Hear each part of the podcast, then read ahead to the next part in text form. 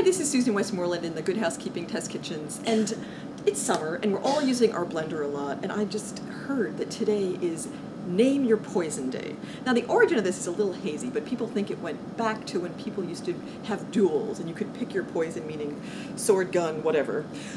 Our poison today is not poison at all. It's a pesto that's going to top either well, we're doing with ravioli with peas and maybe just some chopped tomato on it as a garnish. It could be for um, bruschetta. It could be for just a simple toss of spaghetti. It could be for the top of chicken breasts on the grill. Really, really easy. So you're just going to buzz up some basil, fresh, that you've taken off and cleaned, and some nuts and a little bit of olive oil and garlic. Really, really simple. Bzz, and you're done. Got the water boiling while you're doing this, and in 20 minutes, dinner's on the table. You can have a nice salad, and that's probably all you need. You've got peas and tomatoes in the ravioli, and you're done. This is Susan Westmoreland helping you take back dinner time.